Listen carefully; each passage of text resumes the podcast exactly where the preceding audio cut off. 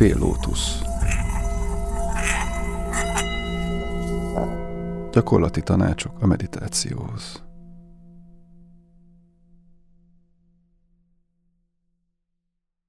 Tóth Zsuzsanna a burmai ülésről. Bante Gunaratana Mindfulness in Plain English című könyvének felhasználásával. A burmai ülésben a lábak helyzetet ér el például a lótuszüléstől. A burmai ülésben a két lábszár a padlóra fekszik, egymással párhuzamosan. Az, hogy melyik láb van belül vagy kívül, attól függ, hogy hogyan kényelmesebb.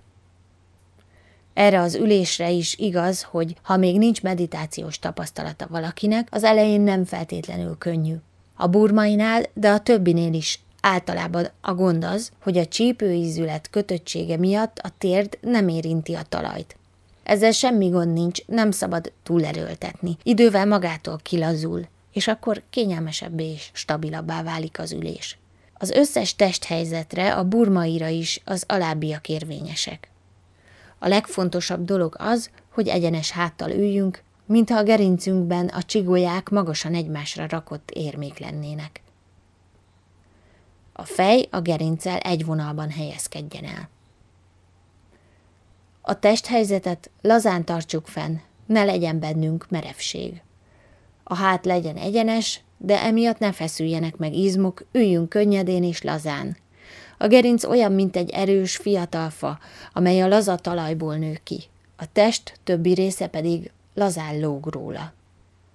Ehhez kísérletezgetni kell, mert általában feszes, fegyelmezett testhelyzetben ülünk, járunk és fekszünk. Kezdetben ezért furcsa a meditációs testhelyzet. A meditációhoz használt ruházatnak lazának és puhának kell lennie. Ha a ruhánk akadályozza a vérkeringést, vagy nyomja az idegeket, akkor fájdalmaink lesznek, vagy elzsibad a lábunk. Ha övet viselünk, lazítsuk meg. Ne viseljünk szűk vagy vastag textilből készült nadrágot. A nők számára jó megoldás a hosszú szoknya. A vékony vagy rugalmas anyagból készült bőnadrág férfiak és nők számára egyaránt megfelelő. Vegyük le a cipőnket is, és ha a zokni túl szoros, akkor azt is. Amikor hagyományos ázsiai módon ülünk a padlón, akkor szükségünk lesz egy ülőpárnára, amely megemeli a gerincet. A párna legyen viszonylag kemény, és összenyomott állapotban legalább 8 cm vastag legyen. A párna elejére, a szélére üljünk le. A lábunkat a padlón keresztezzük. Ha a padlón van szőnyeg, akkor az valószínűleg elég lesz ahhoz, hogy a lábszárat és a bokát megóvja a nyomástól, ellenkező esetben a láb alá valamilyen puha tárgyat, például egy összehajtott takarót kell tenni. Ne a párna közepére üljünk, mert ebben a pozícióban a párna előső széle belenyomódik a comba alsó részébe, vagyis az idegek nyomás alá kerülnek, és a láb megfájdul. Mindegyik testhelyzetben a két kéz fej az ölben van. Egymáson helyezkednek el, tenyérrel felfelé, mintha egy csészét tartanának. A kézfejek valamivel a köldök alatt helyezkednek el.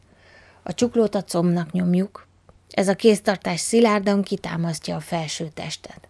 Ne feszítsük meg a nyakat vagy a vállizmokat, lazítsuk el a karokat, a rekeszizom is laza, teljesen kitágult, ne engedjük, hogy a gyomrok területén feszültség alakuljon ki. A szem. Lehet nyitva vagy csukva. Az első esetben a tekintetet szegezzük az orrhegyre vagy egy nem túl messzi pontra magunk előtt. Nem nézünk semmit. Azaz a tekintetet oda irányítjuk, ahol nincs konkrét látnivaló. A félótuszhoz és a lótuszhoz a lábnak igen rugalmasnak kell lennie, ezért ezek a testhelyzetek nem mindenki számára alkalmasak. Olyan testhelyzetet válasszunk, amelyben a lehető legtovább tudunk fájdalom nélkül, stabilan, mozdulatlanul ülni. Kísérletezgessünk a különböző testhelyzetekkel. Az ézületek a gyakorlás során egyre lazábbak lesznek.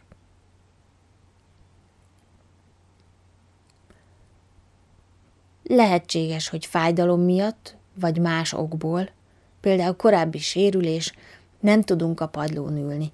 Ez nem probléma. Minden esetben használható szék. A szék ülőlapja legyen vízszintes, a háta egyenes, és ne legyen karfája. A legjobb úgy ülni rajta, hogy a hát nem támaszkodik a támlához. A szék ne nyomja a comb alsó részét. A lábfejek egymás mellett teljes talpal a padlón helyezkedjenek el. A hagyományos testhelyzetekhez hasonlóan ebben az esetben is az ölben pihennek a kézfejek, egymásba helyezve, mintha egy kis csészét tartanának. Ne feszítsük meg a nyakat vagy a vállizmokat. Lazítsuk el a kart. A szem lehet nyitva vagy csukva.